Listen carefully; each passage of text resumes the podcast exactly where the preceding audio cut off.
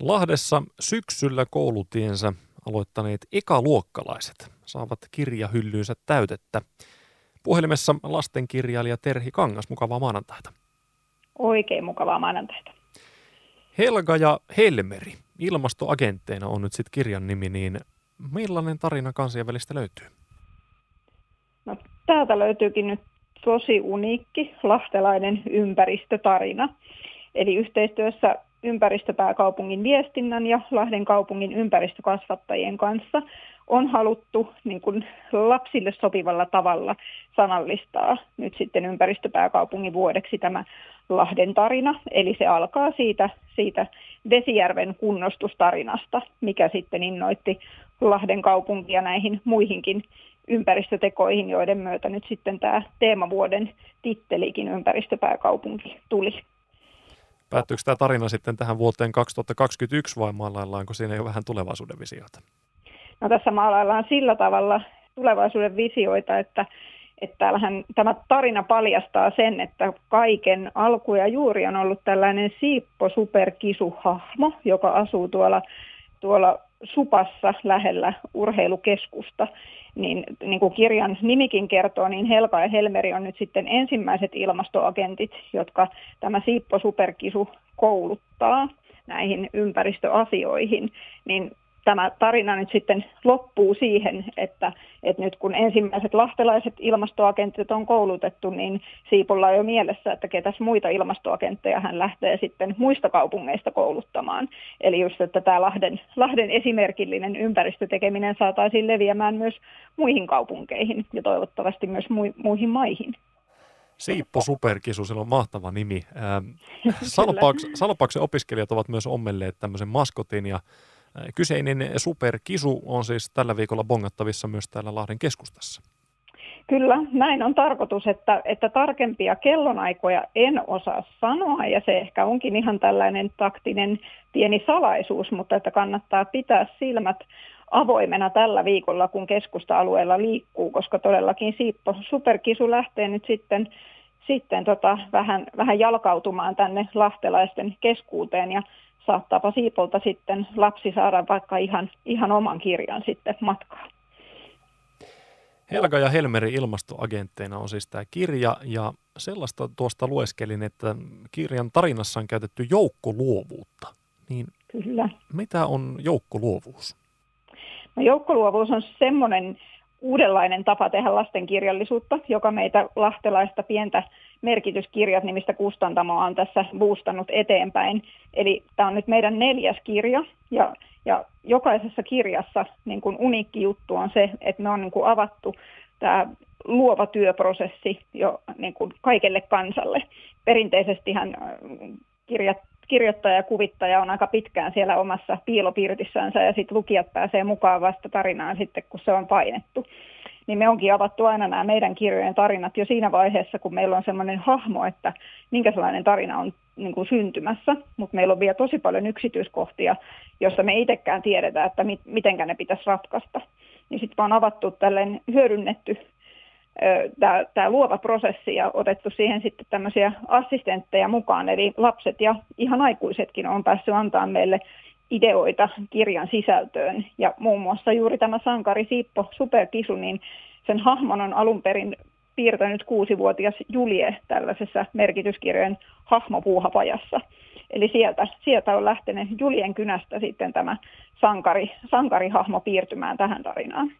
Se on varmasti sitten jännittävää, kun juuri kuusivuotias vaikka näkee ne omat ajatuksensa ihan kirjojen välissä. No voisi kuvitella ja vielä just tämä, että koskaan aikaisemmin ei ole viety näin pitkälle meidän kirjoissa, että se, se hahmo myös todella on sitten herätetty ihan maskotiksi, että se oli nyt ihan tämä ympäristöpääkaupunkivuoden kunniaksi sitten vielä, että, että näin pitkälle se joukkoluovuus kehittyi, että siitä Julien piirtämästä kissahahmosta tuli myös kaupungilla kävelevä maskotti, niin se on nyt ihan uusinta uutta myös, myös meille. Terhi Kangas, löysin netistä aika sympaattisen tarinan sun kirjailijan uran alkutaipaleesta, että jos kuusivuotiaana on piirrelty Siippo Superkisua, niin sulla ensimmäinen kirja syntyi alaluokilla ja ilmeisesti vielä tallessa.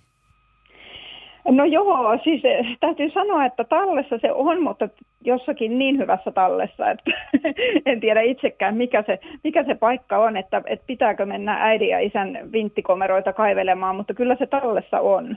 Mutta tota, Kyllä, kyllä vain, eli, eli on aikanaan ihan leikkaa liima askartele henkisesti tehnyt yhden, yhden kirjan alaluokkalaisella ja on ihan käsin ommellut siihen semmoisella tumman sinisellä puuvilla langalla niin kuin tämän sidontatyön, että, että siitä, siitä on oma urani lähtenyt todella. Niin, niin, tota, ja muistan, että se oli semmoista oranssia kartonkia, mistä, mistä olin, olin sitten sitten sivut leikannut, että sellainen, sellainen on mun ensimmäinen esikoisteokseni, mutta tarina nyt ei valitettavasti ihan kerro, että missä se on, mutta jossain se kyllä on, ei sitä kukaan ole pois heittänyt.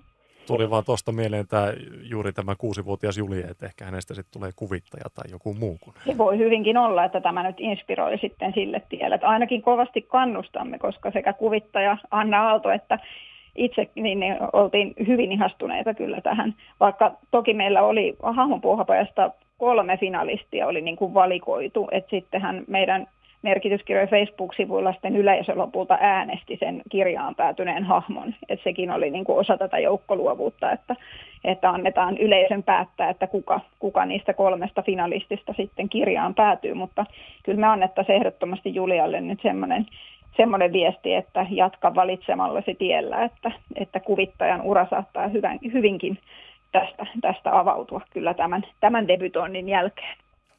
Kannustusta ja inspiraatiota ekaluokkalaisille ihan yleisestikin. Tietysti ekaluokkalaiset siinä koulun al- alkutaipaleella oppivat ja opettelevat lukemaan, niin varmasti sitäkin asiaa tässä tuetaan.